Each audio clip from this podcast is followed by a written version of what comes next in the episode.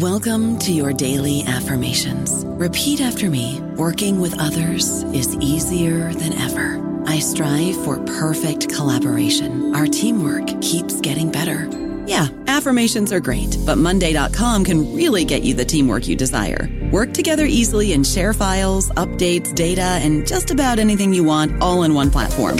Affirm yes to start or tap the banner to go to Monday.com. Lucky Land slots, you can get lucky just about anywhere. This is your captain speaking. Uh, we've got clear runway and the weather's fine, but we're just going to circle up here a while and uh, get lucky.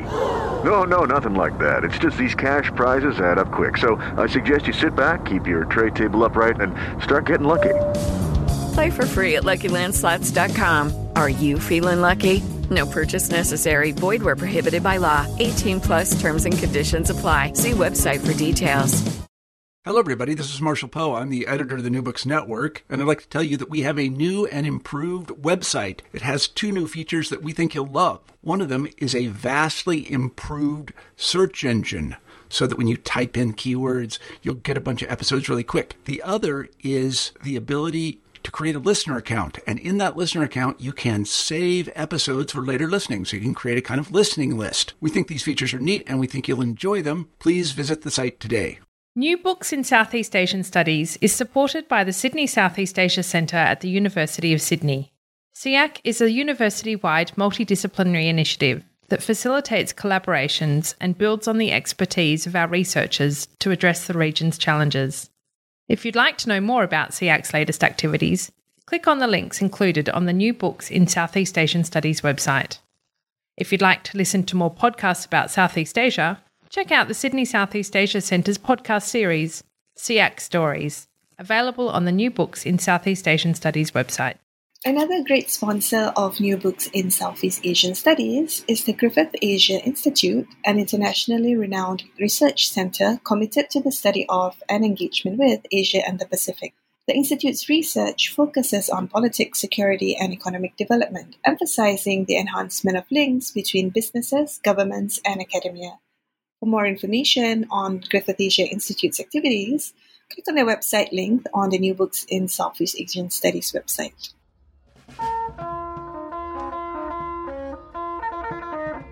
The tail end of the 20th century was a good time for constitutional lawyers. Leapfrogging around the globe, they went from one country to the next to offer their services on how to amend, write, or rewrite state constitutions in politically turbulent times following the collapse of the Soviet Union and with it the communist bloc. Meanwhile, amid the flurry of constitution writing in this period, officials in one Southeast Asian country went about drafting a new constitution without the involvement of interloping experts from abroad, or for that matter, many of those at home. That country was Myanmar. There, a military dictatorship established a constitutional drafting process that culminated in 2008 in a new state constitution, one that sets the terms for political contestation and representation in Myanmar today as the country prepares to go to the polls amid the COVID 19 pandemic for the third time in a decade. With me to discuss that process, its output, and its implications for politics in Myanmar today is Melissa Crouch, author of The Constitution of Myanmar, a contextual analysis published in 2019 by Hart. Melissa is an associate professor in the law faculty of the University of New South Wales, and she's speaking with me, Nick Cheesman, a fellow in the College of Asia and the Pacific, Australian National University, and co host of the New Books in Southeast Asian Studies channel on the New Books Network. Melissa, thanks for coming on to discuss your new book about the Constitution of Myanmar. Thanks for having me. Why do we need a book on the Constitution of Myanmar?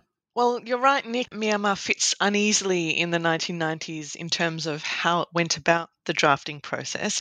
But I think what it does highlight is the importance of studying the role of constitutions in authoritarian regimes. Now, this is a topic that, for scholars of comparative constitutional law, they've come to in perhaps more recent decades. But there'll be many scholars, and particularly those who are interested from a law and society perspective, who would say that constitutions can matter even in authoritarian regimes. They're not necessarily a facade, although sometimes they might be. But the real question is how do they matter? And so that's what I try to explore in this book.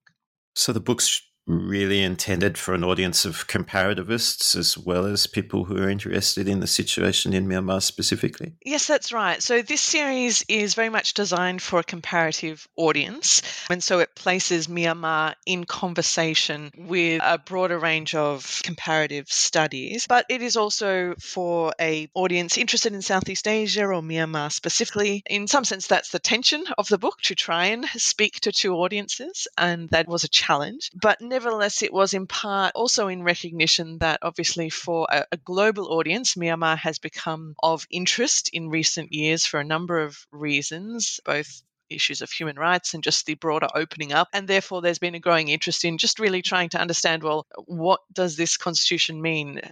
When does it matter and why?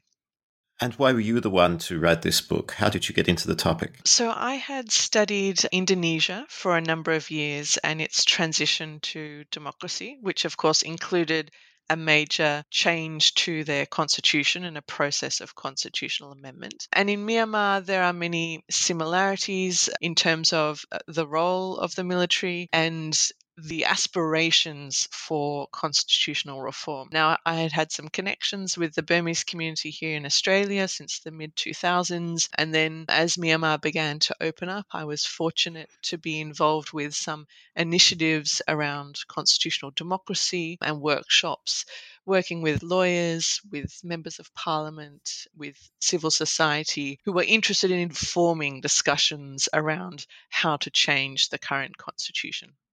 I alluded to the history of the constitution writing process in the introduction, and you said at the outset of the book that partly for reasons of process and partly for substantive reasons, the 2008 constitution faces a credibility deficit. How come? In 1988, we saw the end of the socialist regime and the incoming of a more direct military rule. Soon after that, it was the military itself that decided to initiate the drafting of a constitution, but they did so after a election that was highly contested and where the outcome of the election or the results were never honoured. So, in the 1990 election, the National League for Democracy would have been able to form government. They were never allowed to, and the military instead said, we need to first draft a constitution. So the military was able to decide who participated in that process, although there were some elected representatives who were allowed to participate. Later, some of those boycotted the process, and the process was marred for a whole range of reasons. And so that partly contributes to the credibility deficit of the process. The other major issue was that once it came to actually approving the Constitution, we fast forward to 2008 when Myanmar was affected by a devastating cyclone Nargis, where many thousands of people died and the, devastation was significant. And yet, the referendum to approve this constitution was only delayed by about 10 days. So the military, in many ways, was determined to go ahead with the referendum, despite the fact that many of its people had recently gone through a major natural disaster. How did the Constitution pass the referendum? Well, that's a good question. The results are highly questionable, and the Constitution itself claims something like, you know, over 90 odd percent approved this Constitution in a referendum, and yet it seems fairly clear that perhaps for most people, they had in fact never seen the Constitution uh, before the referendum was held. Can you fill us in a little bit more on the process of writing it, please? Where does this constitution come from?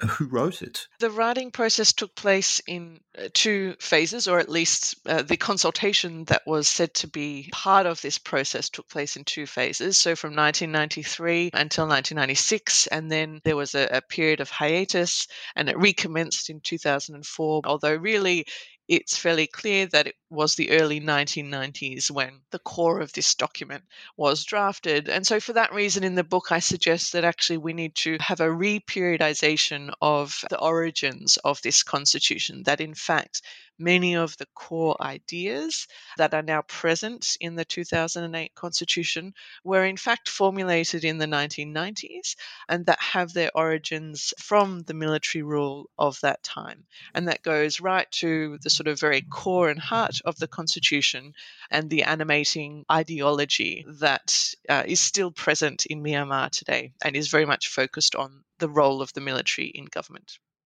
Well, let's turn to that and the substance of the Constitution. You say that the Constitution enables the persistence of a military state. What do you mean by that?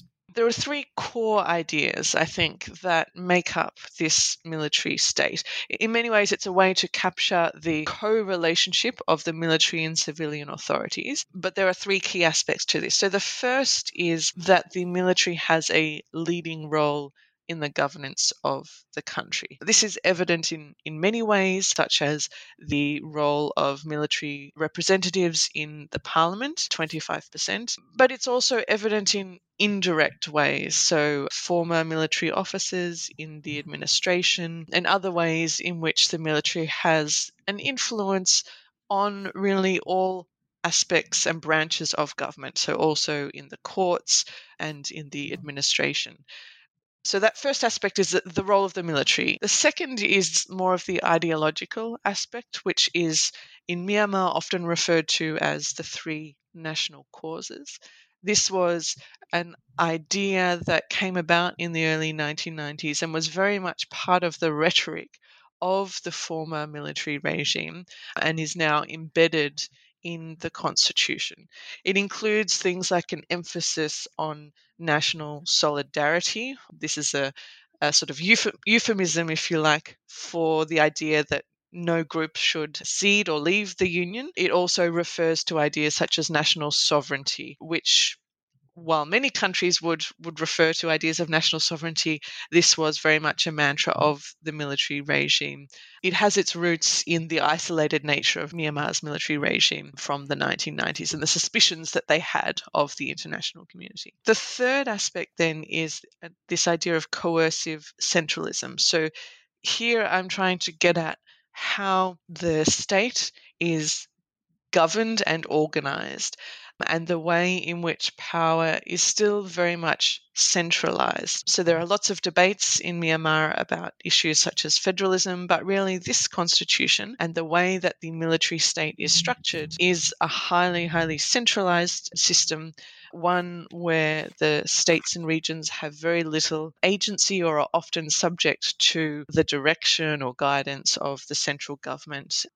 Some people have argued that this constitution has federal qualities, but evidently you don't share that view. Why did they get it so wrong from your standpoint? There's a lot of debate on this.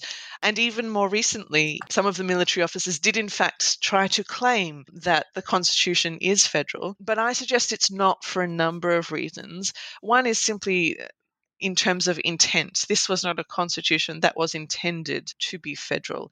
It was drafted at a time when the military was trying to negotiate ceasefires with a range of ethnic armed groups. And while it was part of an effort to incorporate those groups within the state, and there are some forms of cultural recognition or perhaps symbolic recognition of territory embedded in the Constitution, I suggest it's not enough to call it a federal constitution. So, for example, the states and regions, their head of the state or the region, so the chief minister, um, is not someone who is uh, directly elected. And in many ways, it's someone who is effectively uh, appointed in consultation with, with the national government and so is dependent upon the national government and reports to them. You mentioned the chief ministers of the subnational states and regions. That's an example of a novel office that the Constitution introduced. What other novel offices and institutions did it introduce? Yeah, so the Constitution, you know, for the first time brings back a parliament, and that, of course, has been something that many observers have watched with great interest. And this legislature has really been at the heart of some of the changes that have taken place in Myanmar since 2011.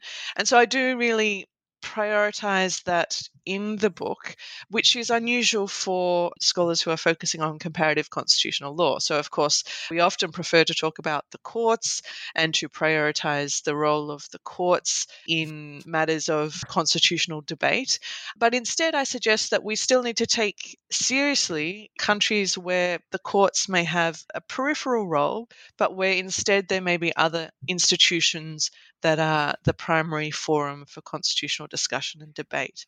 And so I suggest and argue that in Myanmar, it is very much the legislature that is at the heart of constitutional discussions and debate, and that that is the most important forum what about the status of citizens and, for that matter, non citizens' rights under the Constitution? Which rights matter and how and why do they matter? In comparative constitutional law, we love to talk about bills of rights in constitutions.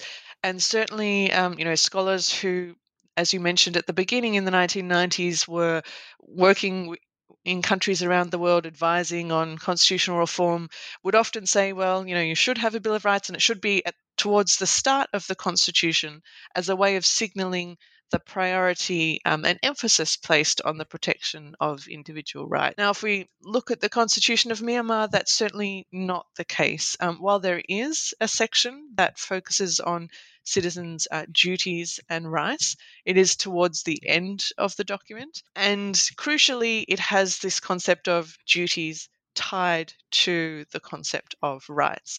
What I suggest in the book is that actually this is to some extent socialist in orientation, or at least it has affinities with socialist regimes where constitutions would often emphasize the duties citizens had to the state. And I think for this reason, rights are subordinate or secondary and are certainly not given priority. So, as a result, we have seen very few cases to the Constitutional Tribunal, which is, of course, a new institution, but because of the fact that it's heard very few cases, it has had very little influence on discussions about the meaning and use of the Constitution. And really, it doesn't hear cases about the protection of individual rights. While there is a mechanism for individuals to go to the Supreme Court, this is a mechanism that has its origins in common law systems. So it's known as the writs, which are basically just a kind of remedy that an individual can seek if they feel that their constitutional rights have been infringed. But the Supreme Court has not been receptive to those cases. And so there have been a lot of concerns and criticisms about the way that the Supreme Court has handled those rights cases. So Myanmar's had two prior constitutions, one in 1947 and one in 1974. How does the constitution compare in this respect to those and in any other respects that you think are salient for someone thinking about the constitutional history of Myanmar? So, in contrast to you know perhaps other constitutions around the world that were drafted in the 1990s or 2000s that looked to comparative models, Myanmar in many ways was looking inward and backwards. So the 1947 Constitution has affinities with the Indian Constitution and with its common law heritage, but is also a bit of a mix and had borrowed from ideas in Ireland and Yugoslavia and other places. The 1974 Constitution is a different beast altogether. This was a constitution uh, drafted during the heights of the socialist military regime. It is drafted very much along the lines of socialist constitutions. Um, it's quite a minimalist constitution. It prioritizes the role of the party and the loyalties of the people to the party. To some extent, it does have some forms of symbolic or cultural recognition in the way that socialist constitutions did, which was to sort of offer this idea of equality as sameness. So, in theory, all recognized ethnic groups in Myanmar were to be treated the same, if you like. One key difference in the 1974 constitution is that, it took away the role of the courts and any matters of constitutional disputes were actually to be decided by the unicameral socialist uh, parliament of the time. So when we come to the 2008 Constitution, in many ways it really is a hybrid. It is an unusual mosaic that mixes together ideas both from the 1947 Constitution and from the 1974 Constitution. So, for that reason, it is multivocal. There, I think there are different ways of reading it or different ways of emphasizing some of its key parts. Because, on one hand, as I mentioned, you have this emphasis on citizens' duties, which is similar to the 1974 constitution. But on the other hand, you have these constitutional writs as a remedy to bring rights claims to the Supreme Court, which actually has its origins in the 1947 constitution. So I think going forward, it will take the next generation of constitutional lawyers and politicians and academics to really think through how this works together and what aspects of this constitution are ones that fit with the democratic future that many in Myanmar would hope for.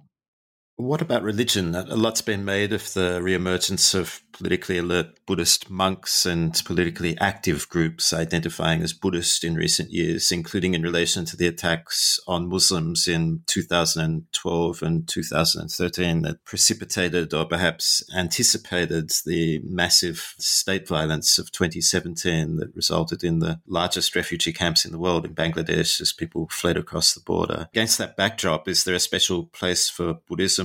In this constitution? And if not, uh, those groups demanding it? When we come to Myanmar's constitution, we can't really separate the issue of religion from the issue of national races, as it is referred to in Myanmar. So, on one hand, you're right that the constitution does give a special place to Buddhism, although it does also recognize and name specifically a number of other religions, and this includes Islam and Christianity, among others. Having said that, this recognition of religion in the Constitution is in this section about rights and duties, and there hasn't been sort of significant court cases on this to try and figure out, well, what does this mean and how do you balance, for example, the prioritization of Buddhism over this naming of other religions. What I think is perhaps more important for many minority groups um, in Myanmar, which includes religious minorities is the provisions around citizenship. So the whole constitution is designed around this idea of national races and this idea is that there are certain official groups that are recognized by the state, and by implication, there are certain groups that are not recognized. Uh, Post 2011, we have seen religion used in politics in very overt ways or specifically in the lead up to the 2015 elections, which was, of course, you know, the historic election in Myanmar. This was the first time that the National League for Democracy had run across most seats. It was generally considered to be the first free and fair election, although I would argue that that reputation is questionable. And the reason it's questionable is because in the lead up to the 2015 election, there was a concerted effort to effectively disenfranchise people who hold temporary identity cards, uh, most of whom are the Rohingya. And so, as a result, that election looked very different, perhaps, to the 1990s or even to 2010, where we did see some Rohingya run for office and actually be successful. So, the 2015 elections, particularly for some minority groups, uh, particularly Muslims, is uh, seen with some frustration because it was felt that there was a concerted effort to really exclude the Rohingya, but also to, in many ways, exclude Muslims more broadly. So even the National League for Democracy declined to include any Muslims on their central executive committee, and that was seen with great frustration by the Muslim community. Melissa, let's pause here for a sponsor's message. And when we come back, we'll pick up a bit more on this topic of minorities and the situation in Rakhine State, talk about contestation on and around the Constitution in the 2010s, and then turn to the 2020 elections and the pandemic. New Books in Southeast Asian Studies has the generous support of the ANU Southeast Asia Institute, connecting you with the Australian National University's wealth of expertise in the politics, languages, societies, and economics of Southeast Asia through research, teaching, events, and more. To get details, visit seasiainstitute.anu.edu.au. That's SE Asia Institute as one word. Welcome back to New Books in Southeast Asian Studies, where we are today in conversation with Melissa Crouch about the Constitution of Myanmar, a contextual approach. Melissa, before the break, we were talking a bit about the situation of Muslims and the massive violence in Rakhine State. And the government of Myanmar has, in the last few years, seen its star internationally first rise massively on the back of the elections in 2015 and then plummet with the enormous state violence uh, against people identified identifying or identified as Rohingya, burning and looting of villages, murder, torture, enforced disappearance, sexual violence, you name it. Under this constitution, who's responsible for all that? Where does the buck stop? Yes, that's a good question. And I think it goes just to the bigger question of well, since 2016, who is in charge? 2015, we know the National League for Democracy won the election. So since 2016, they have formed government. They are the majority in the national legislature. But as I point out in the book, there is a delicate balance, if you like, between the government of the day, which for now is a civilian government, and the role that the military plays, both in the legislature but across a range of institutions including the idea I suggest that actually the military could be understood as a fourth branch of government. So it both has influence in the more traditional, if you like, branches of government, the judiciary, the legislature, the executive, but in many ways it also sits above that and is the supreme and leading body. So this goes back to my idea of the military state and the role that the military plays. So who is in charge? Well, you know, there are three obvious possibilities. One is the commander in chief. The commander in chief is mentioned explicitly in the constitution and there is a lot of ambiguity around that role. So, so for example, the Constitution doesn't make any effort to limit that role in terms of things like how is this person appointed, how long is their term, you know, what is their role and function, what are their powers. That's not really explicit in the Constitution, although it's clear that the Commander in Chief does play a leading role, uh, particularly in constitutional emergencies. Um, now, coming to Rakhine State, there is not actually a constitutional emergency that has been declared there, and I'll explain why. So, the National League for Democracy there are two possible leaders here. One, you have the president, who I guess is the formal leader um, of the country and who is backed by the NLD. But when the NLD took office in 2016, the first thing they did was that they decided to create the office of state counsellor.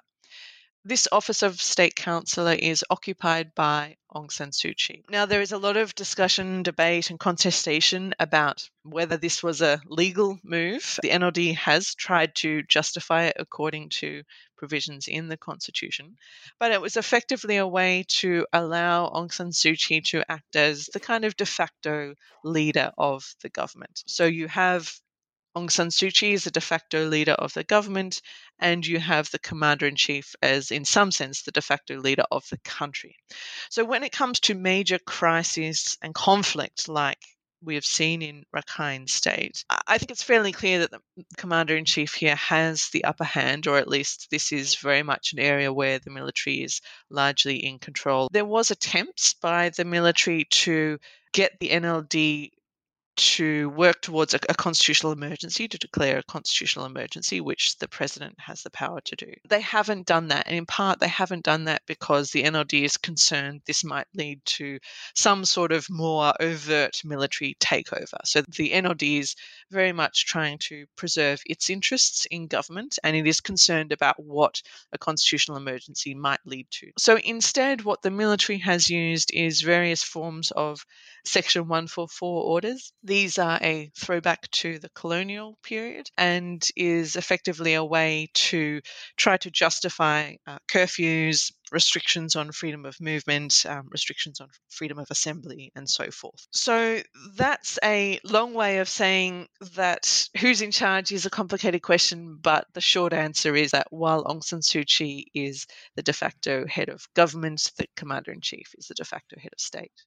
You point out that the National League for Democracy and Aung San Suu Kyi are resistant to the introduction of a constitutional state of emergency in Rakhine State, partly because they're worried about the implications for their government. Is there anything else that they might have done to intervene or otherwise address the massive military violence in Rakhine State? I mean, this is a persistent issue internationally, of course, that it seems as if NLD is either inactive or resisting appeals for it to do something about the violence. And that was exemplified when Aung San Suu Kyi came to the um, International Court of Justice in The Hague to defend the government's position. Is there anything that might have enabled her or her party in government to be more proactive than they are? So I think this is perhaps not so much a, a, constitutional issue, but of course, as a government, I think yes, there are things that they could have done that they haven't. I think what's striking, given the you know horrific scale and nature of this crisis and the protracted humanitarian disaster that it has led to is that the NLD is still prioritizing their own self interests in many ways. You have to keep in mind so the narrative around terrorism has been very strong in Myanmar. So since 2017, many in the NLD have also believed the narrative that the conflict that emerged in Rakhine State was the result of Muslim terrorists. So there's very little sympathy for those who are the victims of this conflict. In addition, that particular point around 2016 2017 the NLD was actually particularly paranoid about the possibility of a coup. So it's unfortunate that the NLD has not risen to the occasion, if you like, on what is really the region's most significant human rights crisis for many years, and has instead in many ways gone along with much of what the military has wanted to do in the region and has not really stood in the way. In the lead up to the 2015 election, the National League for Democracy was lobbying hard for constitutional amendments. And after Aung San Suu Kyi got that position of state councillor, it moved away from those demands. It seemed to lose interest to some extent because the immediate political expediencies were addressed through her obtaining that office. Has it taken up issues that then point towards the need for constitutional amendment subsequently or in the context of the 20 2020 election? Constitutional reform was certainly a key mandate of the NLD and was one of their promises going into the 2015 elections. I think it's important to keep in mind that once Aung San Suu Kyi had this position of state councillor, there was really two things that the NLD was focused on. One was the peace process. So Aung San Suu Kyi, as state councillor, very much took on the leadership role of that process, whereas in the past, under the previous government, it was the president. Now, they really haven't had the success that they wanted with the peace process, and in fact, they have run into some very significant difficulties. The other key focus of the NLD was on constitutional reform, and in many ways, they did still try to push forward those ambitions, although, really, by the time it came to 2020, it was very clear that that was not going to happen on the scale that the NLD had hoped. The difficulty, of course, is, is that the Constitution requires more than 75% of the legislature to approve any constitutional amendment. So the NLD did initiate a formal constitutional amendment process in 2019. It concluded in early 2020. And in fact, it was quite ironic because the COVID 19 crisis obviously hit the world around February, March 2020. And it was around that time that the NLD decided to sort of continue and finish this debate around constitutional amendment, even though it was really clear that they weren't going to get the support in the legislature that they needed to push through reforms that they thought were important. So things like removing the military from parliament and making uh, the system more democratic or more representative. So they're going into the 2020 elections, um, which is in November this year, really on the same kind of mandate in saying if you vote for us for a second term, you know, we'll still try to push through some of the changes that we haven't actually been able to achieve in the first five years. For anyone who's thinking seriously about democratization, if we can use that term, in Myanmar, the end game must surely be the removal of the military from its so called national political role, including those seats in the legislature, including the hold that it still has on certain key ministries, among other things. How is that going to happen if the military retains these positions and appears unwilling to relinquish them? I don't normally ask interviewees what they think the chances are of things happening down the track, but let me put you on the spot on this one. You know, can the Myanmar military somehow be dislodged from these institutions through a constitutional process or not? Since 2017, this has become a much more difficult issue and I think a much more distant prospect. I have to bring in uh, U Ko here, who was a lawyer and advocate in Myanmar. He was tragically assassinated. And one of the things that he had stood for, although he was someone who had spoken up on many different issues of legal and constitutional reform since 2017 was the need for the removal of the military from the constitution. And he did so in fairly nuanced and often quite diplomatic ways.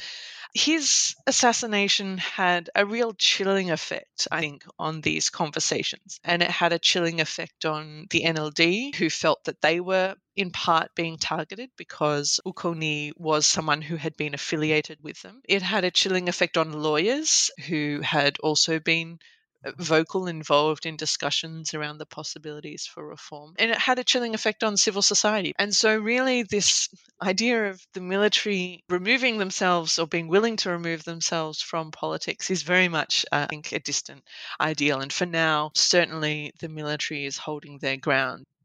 U Ko was a mentor for many up and coming lawyers, intellectuals, people with interests in precisely the kinds of constitutional debates that are of interest to you and that you write about at length in the book. And in the first half of our discussion, you mentioned at some point the next generation of lawyers and practitioners of people who might be able to do the kind of work that this generation, inverted commas, is not able to do. Is there, in fact, a next generation of lawyers and practitioners and activists with interests in constitutionalism emerging in Myanmar? And if so, who are they?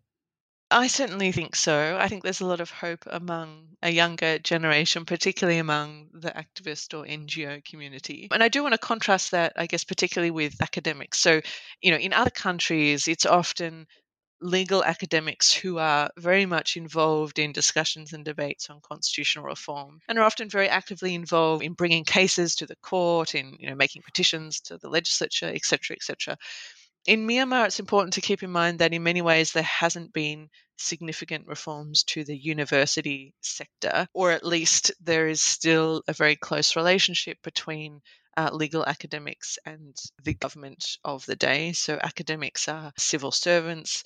There is still a lot of um, concern among academics in terms of what they are or aren't allowed to do. So, academic freedom is not something that has been protected or sort of revived, if you like, in the transition area, particularly for legal academics. I think it is unlikely that efforts for change or reform are going to come from that direction. I think, in contrast, it is civil society where we see much more hope, particularly among some of the minority communities who are, you know, very much concerned that they are potentially being locked out of the future of Myanmar and being locked out of debates on what that future looks like.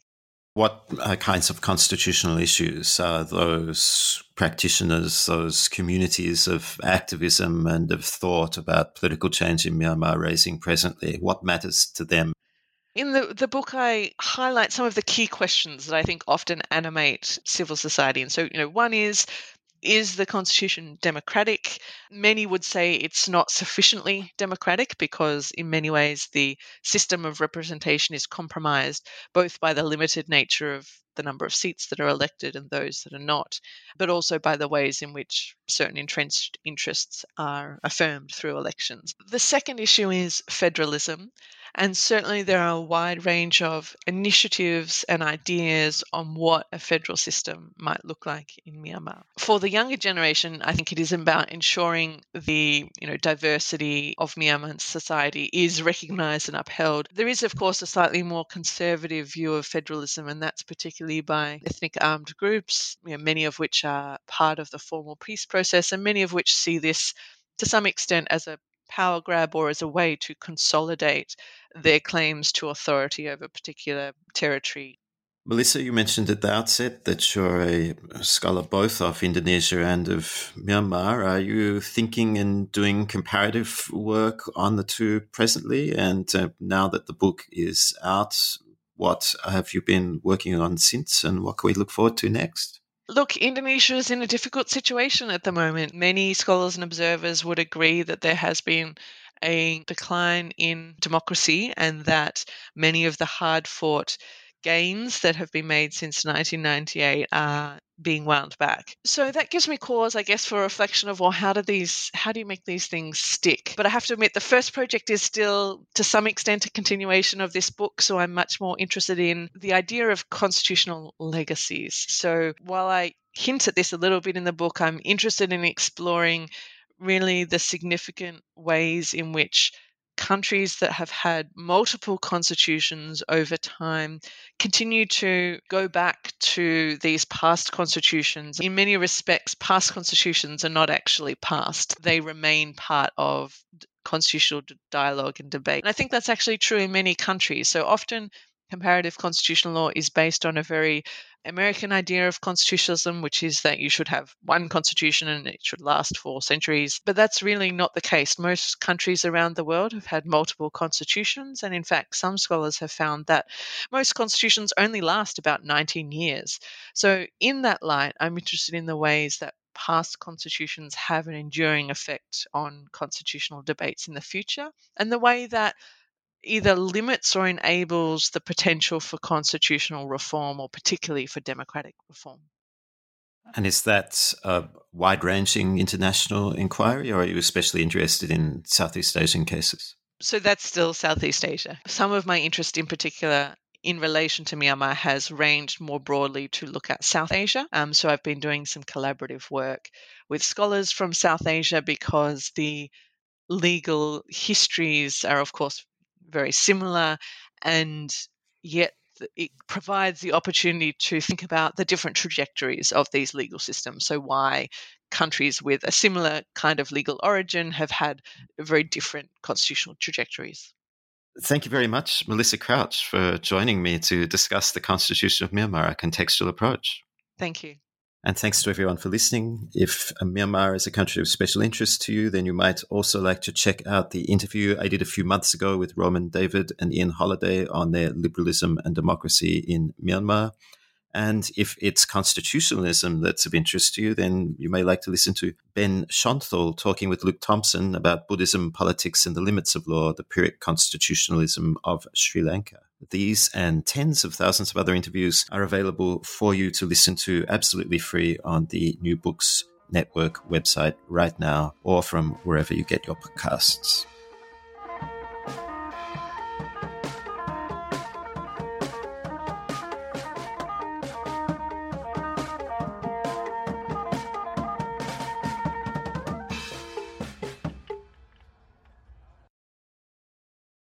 With Lucky Land slots, you can get lucky just about anywhere. This is your captain speaking. Uh, we've got clear runway and the weather's fine, but we're just going to circle up here a while and uh, get lucky. No, no, nothing like that. It's just these cash prizes add up quick. So I suggest you sit back, keep your tray table upright, and start getting lucky. Play for free at LuckyLandSlots.com. Are you feeling lucky? No purchase necessary. Void where prohibited by law. 18 plus terms and conditions apply. See website for details.